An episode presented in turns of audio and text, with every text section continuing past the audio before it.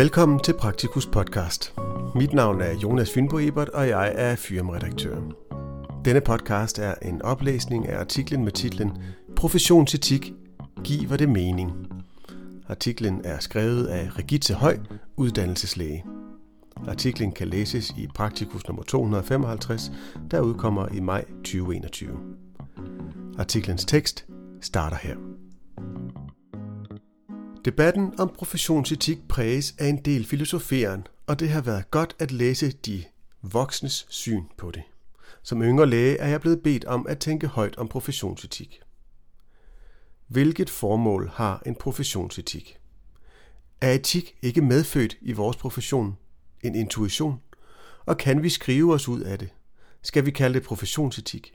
Eller er det bedre med et professionsprincip eller ideal?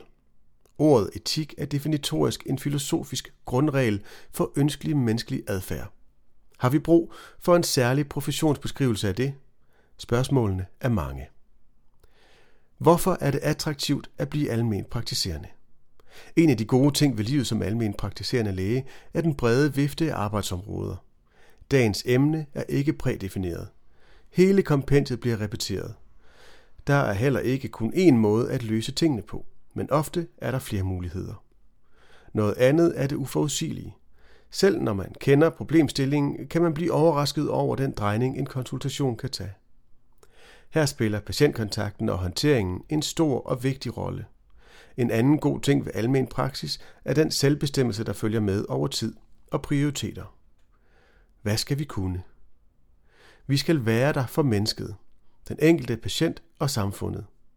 Vi har ansvaret for de svage, men i min optik har vi et lige så stort ansvar for de stærke. Vi skal se alle mennesker lige, uanset ressourcer. Vi skal kunne inkludere patienten i beslutningsprocesser, så behandlingen kan blive balanceret med livsomstændigheder og personlighed og ikke dikteret. Vi skal lægge op til en fælles beslutning. Tilliden og samarbejdet er så utrolig vigtigt. Vi skal kunne lytte, have tid og fokus på kvalitet. Vi skal kunne samtale, kommunikere, have kontinuitet, tillid og danne et sikkerhedsnet for patienten. Vi skal være den person, de kan komme til, som møder dem i øjenhøjde, når livet slår knuder. De skal føle sig mødt, set, anerkendt, forstået og taget alvorligt, verbalt, såvel som nonverbalt. Fagligt skal vi kunne se hvert symptom fra forskellige sider, samtidig med, at vi opbygger og skaber den afgørende relation, som giver os bedre mulighed for at hjælpe patienten. Det er især vigtigt i situationer med komplekse problemstillinger.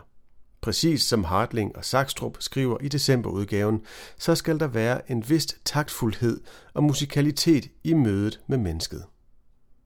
Hvad skal vi passe på? Mange læger er udbrændte og føler sig presset.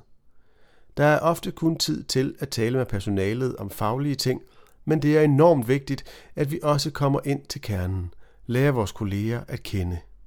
Det er det, der har betydning for fællesskab og arbejdsmiljø, som i sidste ende kommer vores patienter til gode, både i mødet med dem, men også i interne læringssammenhænge. Vi skal ikke arbejdsmæssigt være i en situation, hvor vi laver samlebåndsarbejde, og hvor patienten bare er endnu et tilfælde. Men i en travl hverdag kan det være svært at undgå, og man må jo aldrig lade sig mærke med tidspresset. Jeg tror ikke, vi kan være gode og nærværende læger, hvis vi har en produktionstankegang eller er presset. Jeg tror på, at engagement og omsorg for patienten er en forudsætning for god behandling, og det samme gør sig gældende for pårørende. Det bliver hurtigt rutine at fortælle om en operation, men for det enkelte menneske kan det være overvældende og indgribende i deres dagligdag. Hvad er så det særlige, vi kan? I min optik har vi det grundlæggende menneskesyn. Vi ser hele mennesket, både i forhold til fysisk sygdom, mental sundhed i form af bekymringer, kriser, udfordringer på jobbet og familieliv, fra den spæde start ved 5 ugers undersøgelsen til dødslejet langt senere. Vi er patientens første go-to-person. Det er os, der holder alle trådene i patientens interne såvel som eksterne forløb. Vi er som praktiserende læger gode til at invitere patienten indenfor i en form for rum til og for patienten, hvor der ikke er grænser. Et eksistentielt rum, hvor patienten bliver set og hørt præcis som han hun er. Grundlaget for vores faglige beslutninger er dømmekraften. Et fagligt livs teoretiske, kliniske og praktiske viden, erfaringer. Dømmekraften er det, jeg vil beskrive som lægekunsten. At man fornemmer, at noget er galt. Det er det, vi som yngre læger skal se frem til at lære. Det er essensen af lægefaglighed. Det er det, som den kunstige intelligens ikke kan. Har vi brug for en professionsetik? Først må vi vide, hvorfor en sådan er fordelagtig for os. Er det for at øge opmærksomheden og gøre os synlige?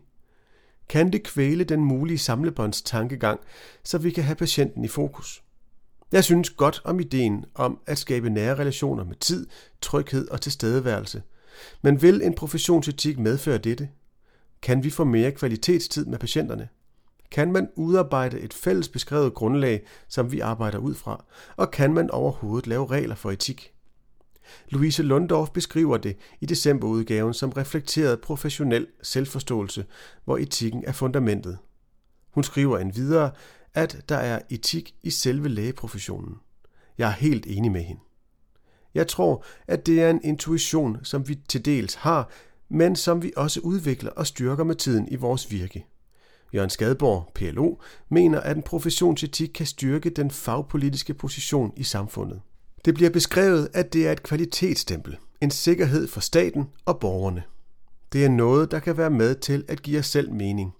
At få defineret os selv, så vi ikke bare gør det, vi bliver betalt for, eller som minimum bliver betalt for det, vi gør. Målet er vel et harmonisk forhold mellem det, vi gerne vil, og det, vi rent faktisk gør. I en anden artikel i decemberudgaven hentydes der en videre til, at en professionsetik kan afhjælpe udbrændthed. Hvis det virkelig viser sig, at vores arbejde og profession kan have gavn af en professionsetik ved at hjælpe os selv eller andre, så kan vi ikke forlade den hurtigt nok. Jeg har dog som yngre læge ikke været opmærksom på dens muligvis manglende tilstedeværelse. Jeg kan blive i tvivl om, hvorvidt det er noget, vi kan skrive os ud af eller definere. Men jeg er ikke i tvivl om, at det er noget, vi skal være bevidste om. Artiklens tekst slutter her. Artiklen kan som nævnt læses i Praktikus nummer 255, der udkommer i maj 2021.